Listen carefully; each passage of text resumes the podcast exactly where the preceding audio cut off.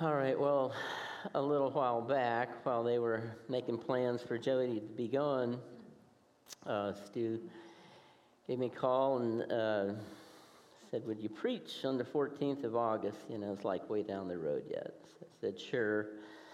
Because I'm a nice guy that way, and I like attention, so sure. Um, so I said, anything in particular was going to be in Galatians at the time? He said, no, whatever's on your heart. Like, okay, I'll preach on whatever's on my heart. So I started looking up scripture verses and I got to Jeremiah 17. And it said, the heart is deceitful and wicked above all else. Who can discern it? And I'm like, oh no, I ain't preaching on that one. I'll let Stu preach whatever's on his heart next time he's here, up here. Um, but a few weeks back in Bible study, uh, we're, we've been going through 1 Samuel. And a few weeks back, uh, we read through a particular portion in 1 Samuel 25, and I'm like, now that can go to preaching. So I'm like, okay, uh, there's my sermon. And furthermore, I have to give Landon headings, you know, credit pretty much for today's message because it was the outline was there, the story's there. I just basically get to come up here and reiterate what our Bible study was about. Um, so I just really appreciate our small group. Uh, and I know twice a month I get to go over there to Kings Creek Road to Nolan King's house and I get a good steak, right? We get some good meat in the Word. We, we share with each other. We pray for each other. And we get some good, a, a, a good meal out of, out of the Word. And it's always a blessing.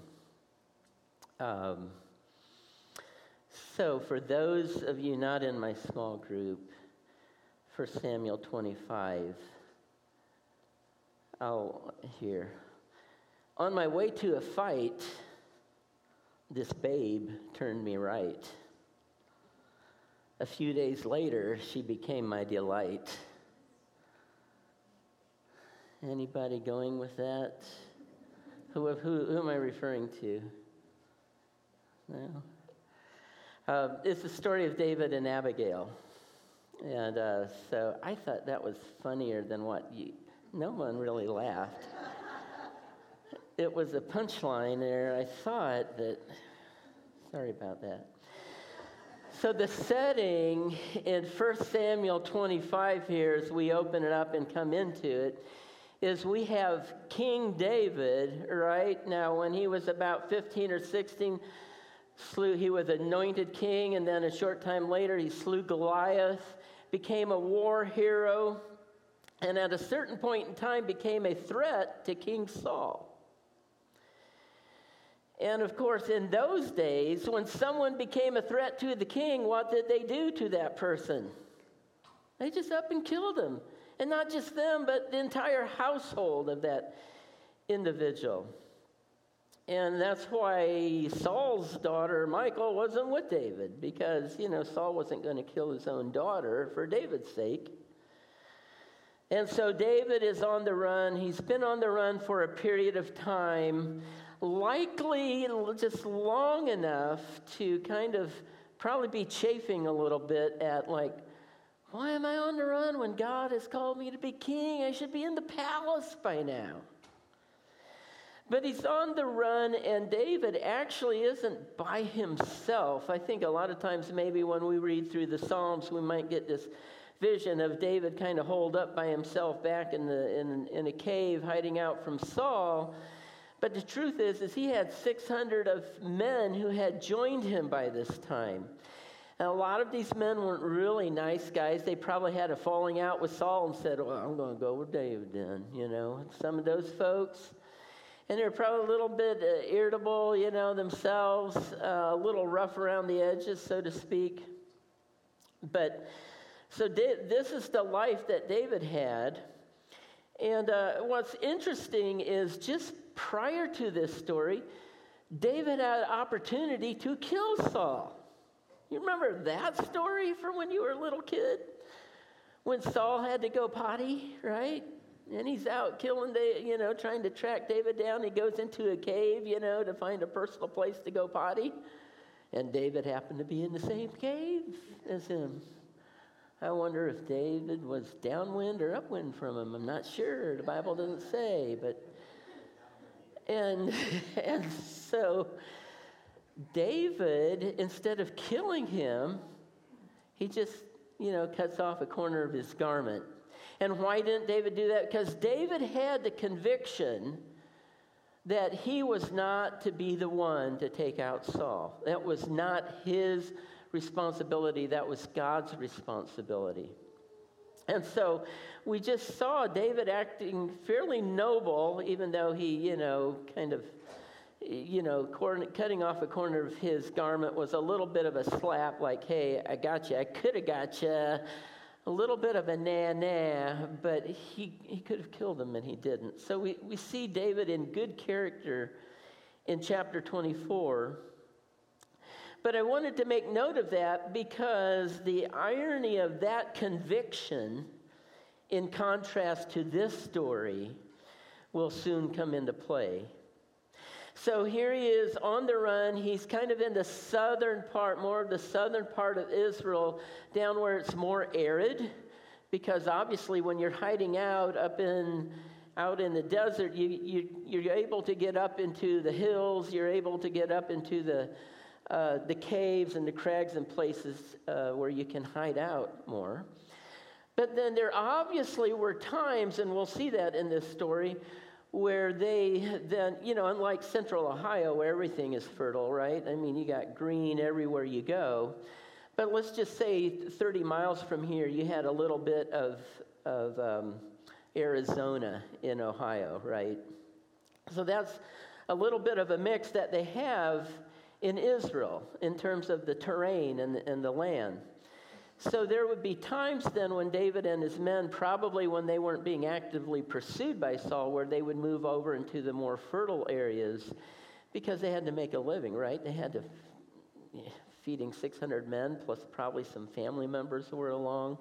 We don't know what that all looked like, but so this is all going on, right, in the context of this story. And uh, I'd like to start out with verse uh, 1 from Samuel, 1 Samuel 25. Now Samuel died, and all Israel assembled and mourned for him, and they buried him at his home in Ramah. So Samuel was a judge. He was the last of about a 300 year period where judges ruled over Israel. And we see here now the last judge passes. Now, there was a period of time where Samuel had anointed Saul, first Saul king, and then David.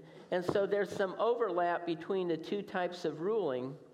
But this was God's original intent for Israel was to rule through the judges you know, the judges were, they didn't have that, you know, aristocrat sort of regal presentation, like, hey, I'm a somebody. And Israel was like, you know, other nations got kings, and look how wonderful their king is, and look how good they look. And it actually makes them look pretty good as a nation. And we got this bumbling judge over here. He's just this humble little guy. And so Israel was looking for appearances. They wanted to make a statement to the world that we're a somebody, just like them over there. Sound familiar, right? We look to the world to find out what we should do next rather than the Lord. Um, but as the Lord said, go ahead, give them a king because they're not really rejecting you, Samuel, they're rejecting me. And I'm assuming that at some level I'm going to take a little bit of liberty here because I can do it without damaging, you know, doctrinally or theologically the story. But I'm assuming Samuel's death probably did something to David on the inside. I think it probably created a little bit of this spiritual vacuum in the land, and David felt some of that most likely because everybody knew Saul, even though maybe he played the part of being a good king or a good guy. Uh, Saul had his own issues. In fact, in just the next few chapters here, we find out Saul goes and seeks out a witch, you know, to talk to the dead. I mean, that's how deep uh, that Saul had lost his way in terms of turning from God. So I think this Samuel dying probably stirred up uh, David a little bit. And I think David was maybe chafing, not only from being on the run, but saying, man, it's time for, you know, I, I mean, come on. David's a pretty godly man, right? I mean, after all, he's been writing some pretty cool songs, right? He's probably written about 20 or 30 of them by now, and they're making it into the canon, and, you know, thousands of years later, we're going to be reading about it. So, you know, David probably had a little bit of this going on on the inside. So, now to the story.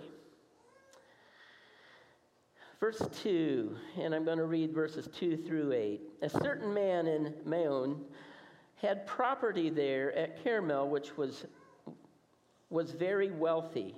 He had a thousand goats and 3,000 sheep, which he was shearing in Carmel. His name was Nabal, and his wife's name was Abigail. She was intelligent and a beautiful woman. But her husband, a Calebite, was surely and mean in his dealings. While David was in the desert, he heard that Nabal was shearing sheep. So he sent ten young men and said to them, Go up to Nabal at Carmel and greet him in my name. Say to him, Long life to you, good health to you and your household, and good health to all that is yours. Now I hear that it is sheep shearing time. When your shepherds were with us, we did not mistreat them. And the whole time they were at Carmel, nothing of theirs was missing. Ask your own servants, and they will tell you. Therefore, be favorable toward my young men, since we come to you at a festive time. Please give them your servant, please give your servants and your son David whatever you can find for them. So here we have this introduction of a foolish farmer. Nabal means foolish, as we'll read here shortly. Now, he was a descendant from Caleb. Remember Joshua and Caleb? So, this, he likely would have had a lineage that would have been honorable, you know, but he had truly fallen by the wayside. And it also introduces Abigail, who she was beautiful. She was a babe, right? She was a hot woman, right? I mean, you know, I'm just taking literary license there. So we have this going on in this picture being played out in this story. And David apparently had his men, as part of a way to make a living, had been pro- providing some protection for the sheep because Nabal had all of these sheep. So after a while, when the grass gets a little low over here, he'd probably say, Hey man, going out a little bit further because at that point in time, not everything was marked off for everybody's particular piece of property. And so, hey, going on an extra mile or two. Well, the further they went away from home, the more vulnerable that they would become to all of the different invaders, the, the Amalekites, the Philistines, who would at times come, raid, come in and raid out a, a, a territory and then just move right on. Well, David's men helped provide protection for Nabal's men and his shepherds. And like Bob Ravenstein said in our small group, at first he's like, you know, David got the Jewish mob going on here. You got a racketeering thing going on. And I just read through that, and all the commentators that I read would seem to indicate that no, this was actually a legitimate sort of situation and service that would have been provided at that particular time in that season. So David then is simply saying, you know, I've done this for you, Nabal, and now it's sheep shearing time, right? Sheep shearing time is like, that's when all the money starts coming in because, you know, one servant say, hey, we got you the money for the wool for these 10 sheep. Here's the money, Nabal. And then the next servant, hey, here's the money from these 20 sheep. that we shared Nabal. And so this, this was going on. It was like harvest time in the fall for grains, but this was for the shepherding time. And it was also a time that, you know, it would have been kind of festive in nature, and it would have been a, a good season.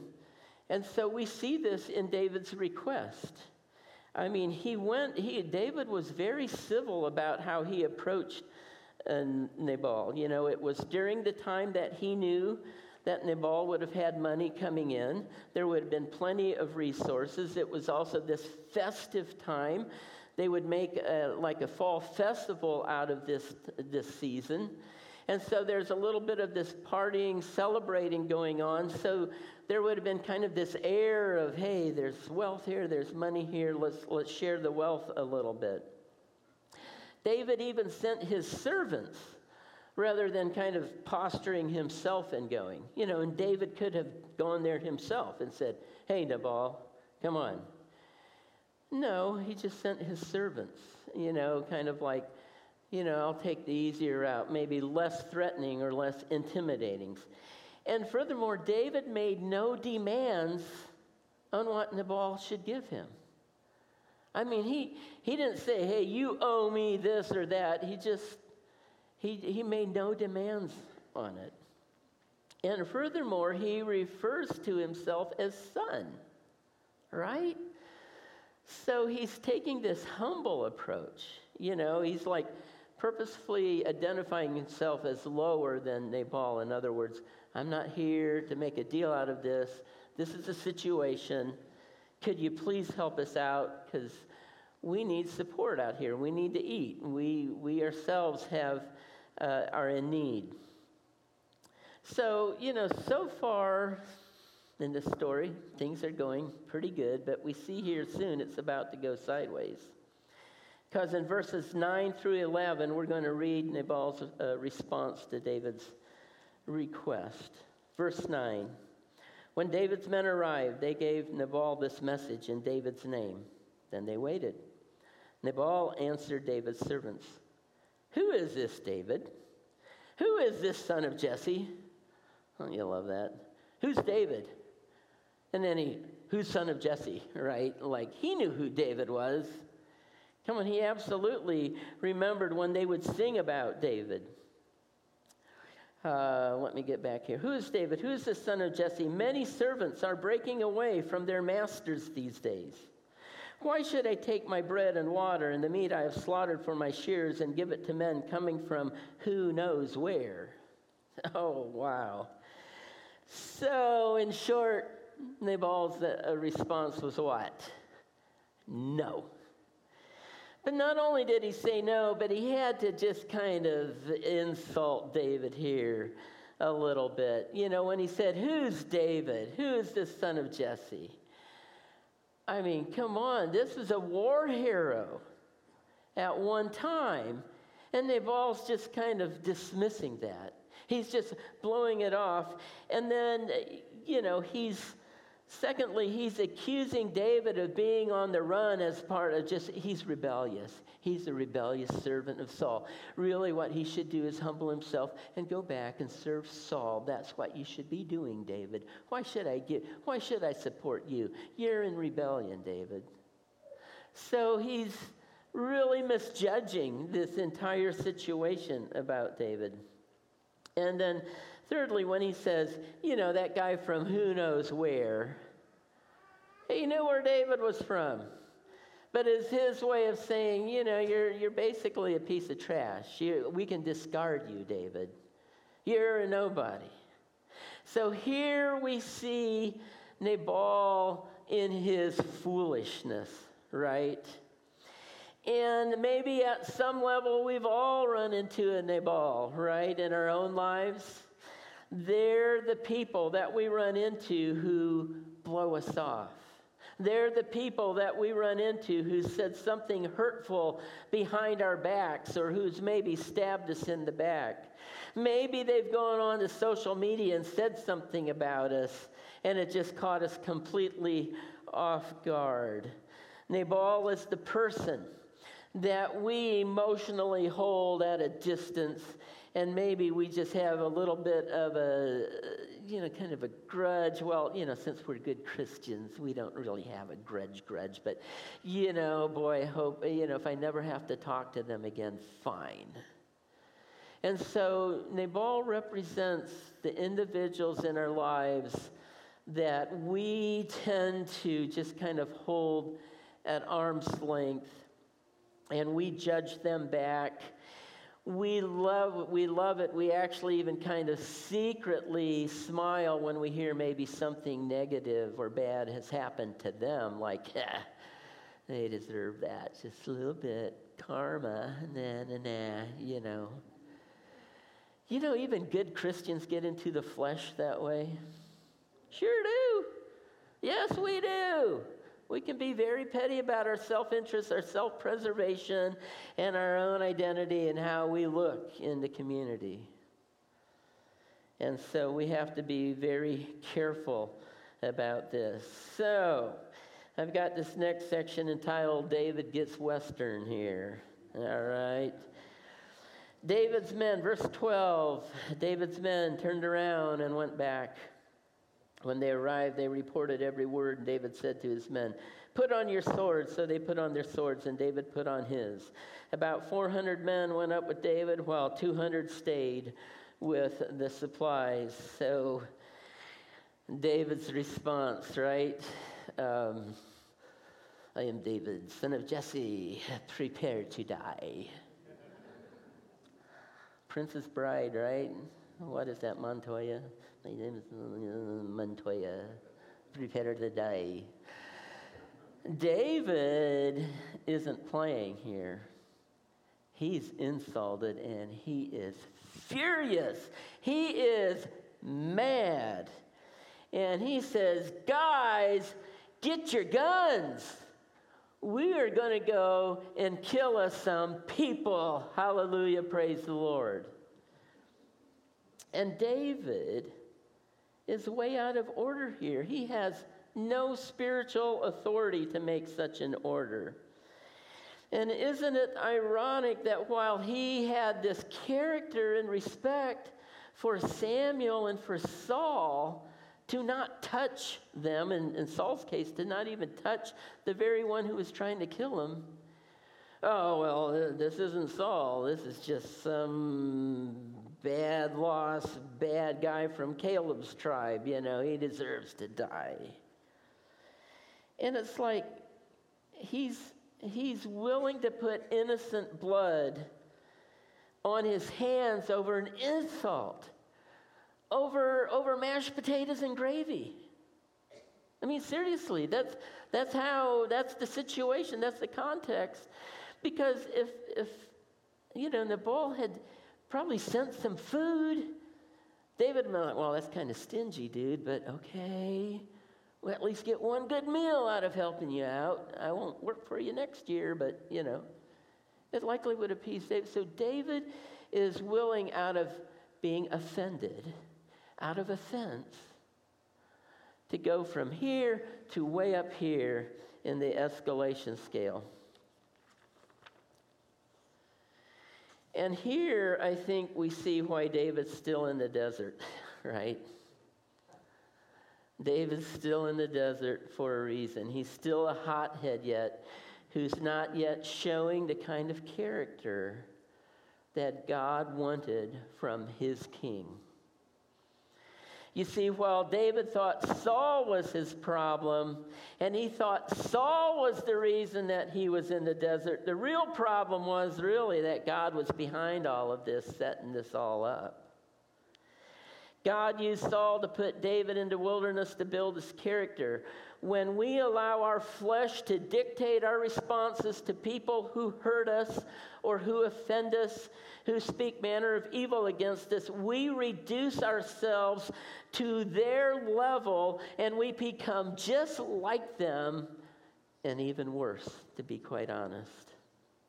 There's no such thing as getting even. Either we're responding in a godly man- manner and dousing the fire, or we're escalating the fire with our flesh. You remember what Jesus said there in Matthew 5, and I found this interesting because the last time I was up here, I preached out of Matthew 5, where Jesus said, Turn the other cheek, right? And Jesus wasn't advocating you to be a victim of physical violence. That is not at all what that passage is. That passage is what Jesus was saying when someone strikes you on the cheek. That was what the Jewish people did to publicly insult someone back then. And so Jesus was saying when someone publicly insults you, don't get caught up in it. Don't do it.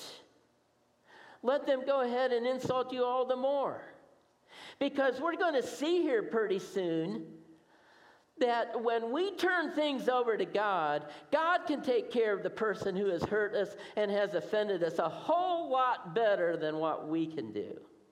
That's for sure. Because we get ourselves in a pickle when we take those things into our hand.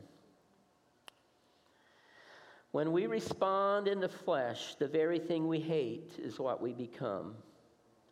One commentator put it this way hurt done to you can hurt what God wants to do through you. When we respond to others out of our situation, out of our flesh, we abort the purposes and intent of God. And so we have to see when we find ourselves in these difficult situations or with difficult people, we have to see that something bigger is going on behind it all. And that something going on behind it all is the Lord. Verses 14 through 19 now. One of the servants told Nabal's wife, Abigail, David sent messengers from the field to give our master his greetings, but he hurled insults instead. So he's reiterating what just happened to Abigail. Yet these men were very good to us. They did not mistreat us, and the whole time we were out in the fields near them, nothing was missing. Day and night, they were a wall around us all the time we were herding our sheep near them. So this servant is just affirming exactly what David's point was in coming to Nabal for some support after all. Now think it over and see what you can do, because the servant's like, Your husband, he's an idiot, he's a fool, not going to deal with him, but, but we know you're smart, Abigail. Because disaster is hanging over our master and his whole household. He is such a wicked man that no one can talk to him. Hang on, where, yeah.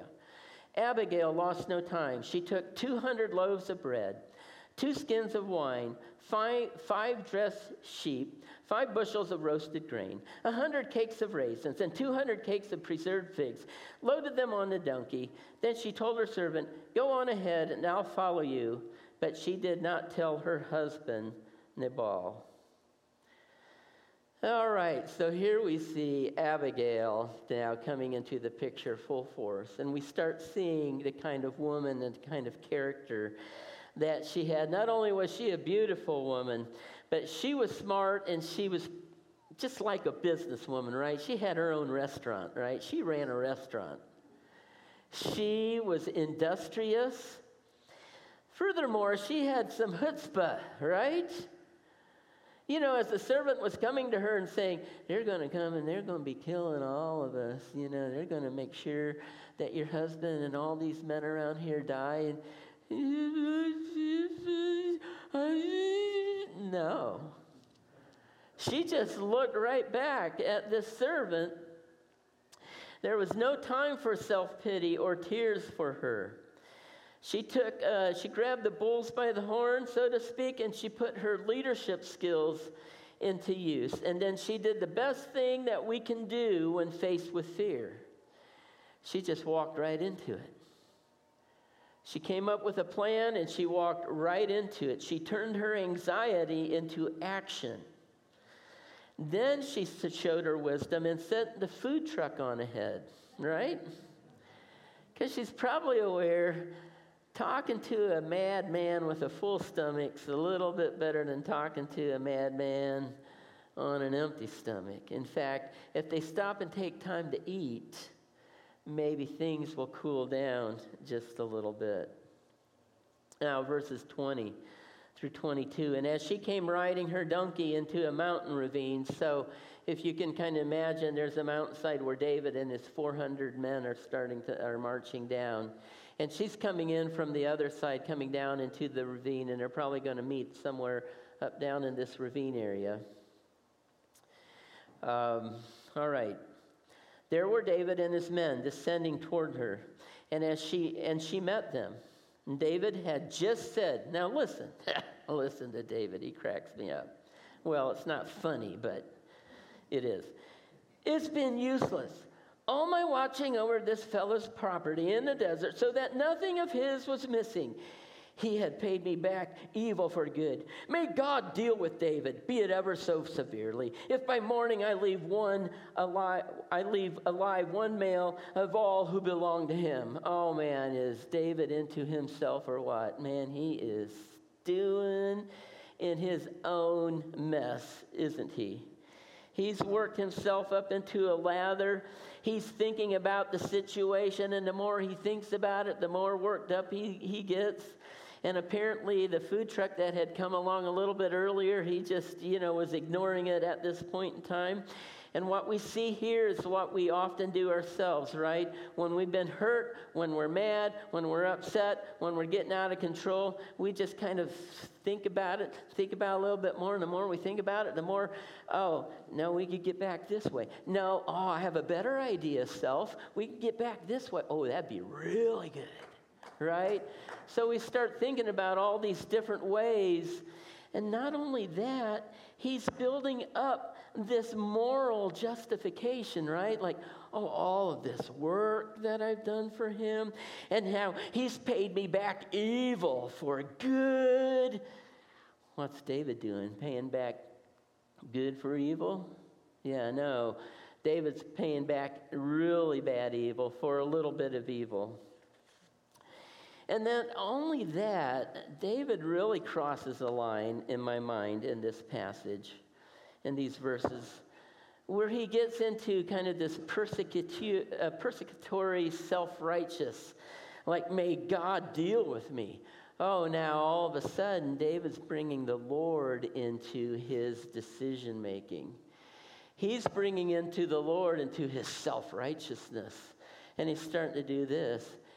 You know, in Scripture, when we talk about taking the name of the Lord in vain, there's different uses of how we go about taking the name of the Lord in vain, and this is one of them. Where we're calling our response into flesh something that God is honoring. That's taking the name of the Lord in vain. And that's what's going on here. And David is just, he's just kind of beside himself. I'm just glad that David didn't pen a psalm at this particular time. Or maybe he did, it just never made it into the scriptures. So, verses 23 through 25 when Abigail saw, saw David, she quickly got off her donkey and bowed down before David with her face to the ground. She fell at his feet and said, My Lord, let the blame be on me alone. Please let your servant speak to you. Hear, hear what your servant has to say. May the Lord pay no attention to that wicked man, Nabal. He's just like his name. His name is Fool, and folly goes with him. But as for me, your servant, I did not see the men that my master sent. So here, here we start now getting into the reasons why it's like uh, this, this passage here can go to preaching, right? Because we see the characteristics that God wanted for David in Abigail. And we're going to see in the bigger picture that God wanted people like Abigail around David so that God could use David for his purposes. Number one, she was willing to lay down her life. She was willing at don't let this pass us by. When she approached David, he could have squashed her like a bug, people. Seriously. And I wonder if her looks maybe didn't have something to do with saving her skin. I don't know. Probably knowing how much David was in the flesh, right? uh, I'm mad. Whoa. oh, no, no, I'm mad. I'm mad. Uh, that's just like men, right, women? Amen, women? Yeah. So she approaches David at the risk of her life. And not only that, she takes on this Christ like characteristic of being willing to even take the blame and say, he, He's an idiot. I know you have every right to be mad, David. He insulted you. You're right. I agree with you 100%. But for my sake, David, for my sake, I'm, I'm willing to. I'm willing to be here. And please listen, listen to me, David. We see this example also in the life of Esther, if you go read the book of Esther, which our small group had gone through, where we see this characteristic of Christ likeness in uh, Esther going before the king, not knowing if she would be killed for doing that. And so, uh, a tremendous characteristic of Christ that the Lord loves to see developed in all of us. And then she's humble about this. Now, I, I just want to say this. She's uh, probably wisely humble because she's approaching an angry man. She, she's aware of that. She aware, she's aware of the mission he's on. She's aware of what he can do. But she could have approached a little bit more from the standpoint of moral indignation, like, you know, David, come on. And she, and she could likely have uh, scolded him a little bit, like, no, I've got the moral high road here, David. Now listen to me. And she could have tried maybe shaming him a little bit or guilting him, like, now come on, David. You know, you're a little bit out of control. And, and you know, I know that the Lord wouldn't want you to do this, David. No, she doesn't do that. She actually bows. She takes on this form of a servant. And you know, we do ourselves a big favor when we're responding to hurt and insult by first asking the question Can I or should I play the role of a servant in this? Because when we do this, it takes an attitude out of our edge. You know, because sometimes when people treat us wrongly and then we approach them, we might be even right in what we say, but we take a little bit of an air of condescension, you know, like, well, let me tell you how this, you know, and, and what we're saying is true. But the tone and the attitude by, of what we're saying is carrying an upsmanship, is carrying an attitude.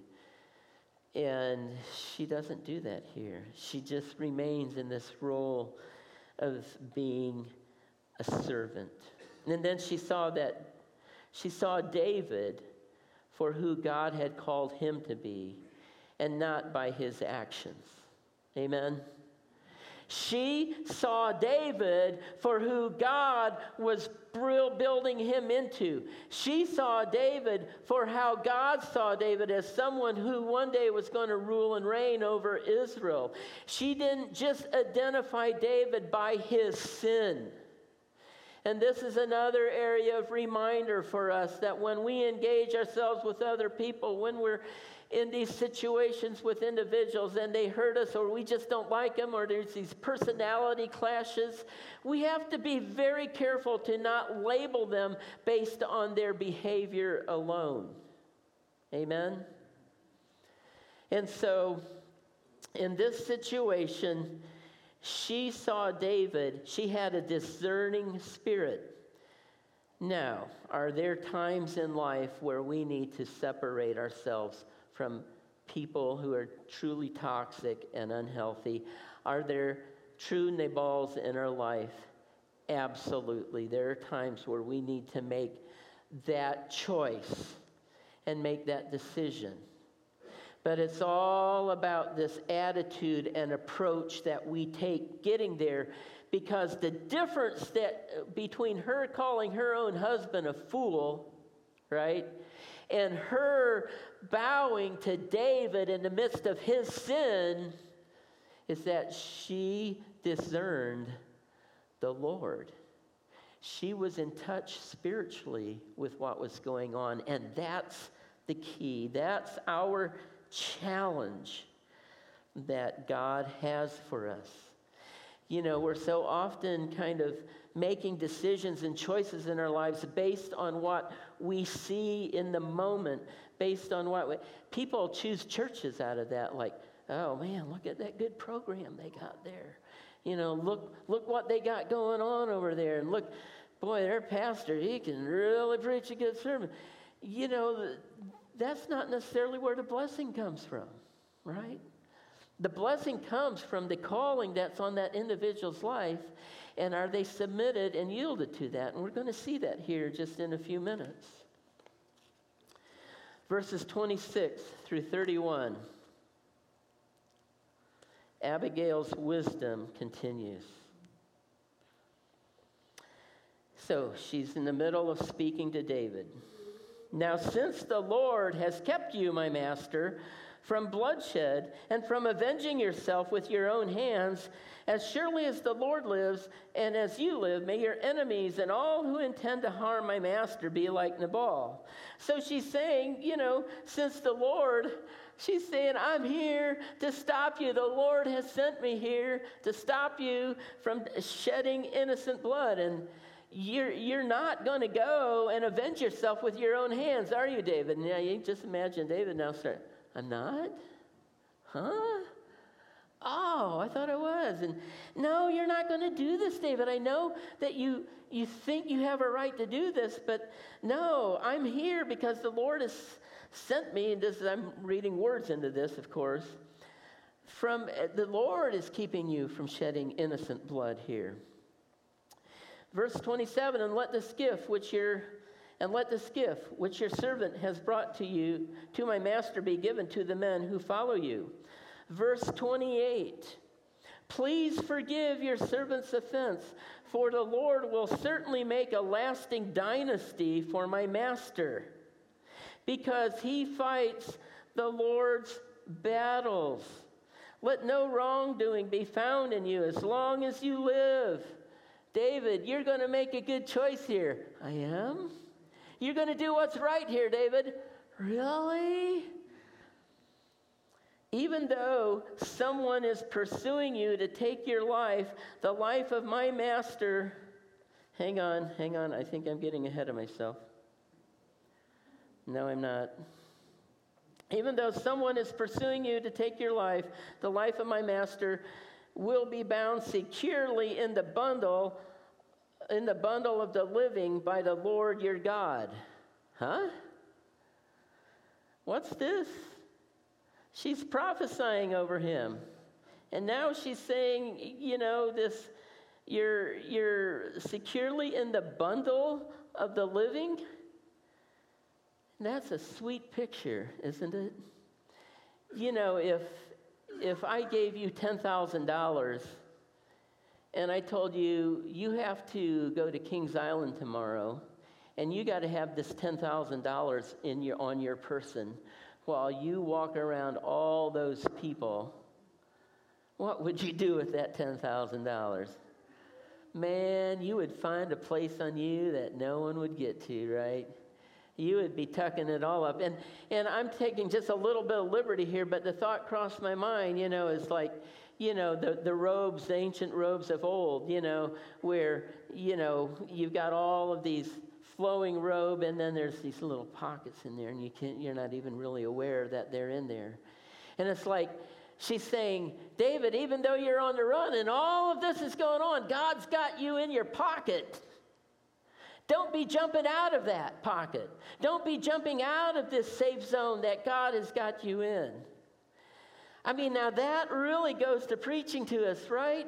Whatever the situation's going on in our life, whatever the challenges and the things that we chafe against and the things that we don't like, God's trying to use those very things to build a characteristic within us that reflects Him. And she's saying that even though you're on the run, and you think Saul's going to get you, she goes, God's got you hidden in his pocket, man. Don't be getting out of his will now. Don't be exposing yourself prematurely. Love that. And then for the lives, this, this next uh, verse 29. But the lives of your enemies he will hurl away as from the pocket of a sling. Oh, now she's really preaching. Now she's really pouring it on. What is she doing here? She's reminding David of where he came from and the calling that first came on his life. Remember to sling David? Remember that? Remember that original calling when you first went up against Goliath? David, you went up against Goliath in the name of the Lord. Are you coming up against Nabal and my household in the name of the Lord today, David? No, you're coming up in your own. She rebukes him for his previous comments about trying of taking the name of the Lord in vain. She's rebuking him in a very wonderful way, in a very prophetic way here in this passage. And so she is she and, and I just even wonder maybe was she even there that day? Did she see David? from afar, from a hillside somewhere? Did she see what he did? Did she then know what God was up to, even though Saul was still on the throne and even though Saul was still in control? Did she discern in the spirit what was really going on? I would like to think so. So, when we approach individuals, when we deal with the situations of life, is it in our name or is it in the name of the Lord? And then finally, I'm just going to kind of close this down and summarize this story by reading verses 32 and verses 35. So, after all of this, you know, verse 23 up through 29, these six verses, um, sorry, five verses, verse 24, David said to Abigail, Praise be to the Lord, the God of Israel, who has sent you today to meet me. And then verse 35 Then David accepted from her hand what she had brought him and said, Go home in peace. I have heard your words and granted your request. There we get a glimpse of why David was chosen. There we get a glimpse of why David was called a man after God's own heart, because when he was, the truth was presented before him and kind of put in his face, he goes, Oh, you're right. I'm wrong. I'm wrong. I've been doing this all wrong here. And I don't know the rest of the story, right? Abigail, Abigail goes back home, talks to her husband about what happened, as she told him what all had happened. I don't know, apparently some sort of heart disease. He had a heart attack of sorts or a stroke of sorts. And this infliction falls upon him. And 10 days later, he dies. And a short time later, Abigail becomes David's wife. Now, my question is when we let the Lord take care of our situations, can the Lord do it right or what? Right? The Lord is the one to make these judgment calls on the situations and difficult people that He brings into our lives, not us. The truths of this story God can exact just, can execute justice for us so much better than what we can. God is very interested in building character in our lives. And many times he'll use difficult people and difficult circumstances to accomplish that character building. And number three, God's always at work. Some of us just need to hear that this morning. God's in control, people. You're okay. God's got you. I mean, unless you're walking out of God's pocket, if you made your confession in Jesus Christ, God's got you in his pocket. Even as hell breaks loose around you, God's got you in his pocket. You're okay. It's going to be all right. Even in this crazy world we live in, God is still on the throne. He's still at work. And it's up to us to go in the name of Jesus as we encounter all the stuff around us. Amen. Let's pray. Father, thank you. Just for how a simple little old story from thousands of years ago just goes to the very heart of day to day life. It's so good, Lord, to just see that you're at work even when we're out of sorts, even when we're out of control. Lord, I thank you for Jesus Christ. Lord, if there's anyone here who doesn't have that assurance of knowing that they're in God's pocket even when they're out of control, even when they're missing the boat, so to speak, but that there's a stronger arm of the Lord than our sins or our fleshly ways. Lord, I, I pray that right now they would recognize the need to confess Jesus Christ as Lord and say, I don't know all about it or what it all means, but I know I need a Savior to help me through this thing called life. Lord, I thank you for that assurance we can have this morning. I thank you that you are in control, even in the middle of a world that seems to have lost its way. And that there's each day as we avail ourselves there's moments to be an Abigail in the lives of others. Give us that wisdom. Give us that discernment. Give us that hope. Amen.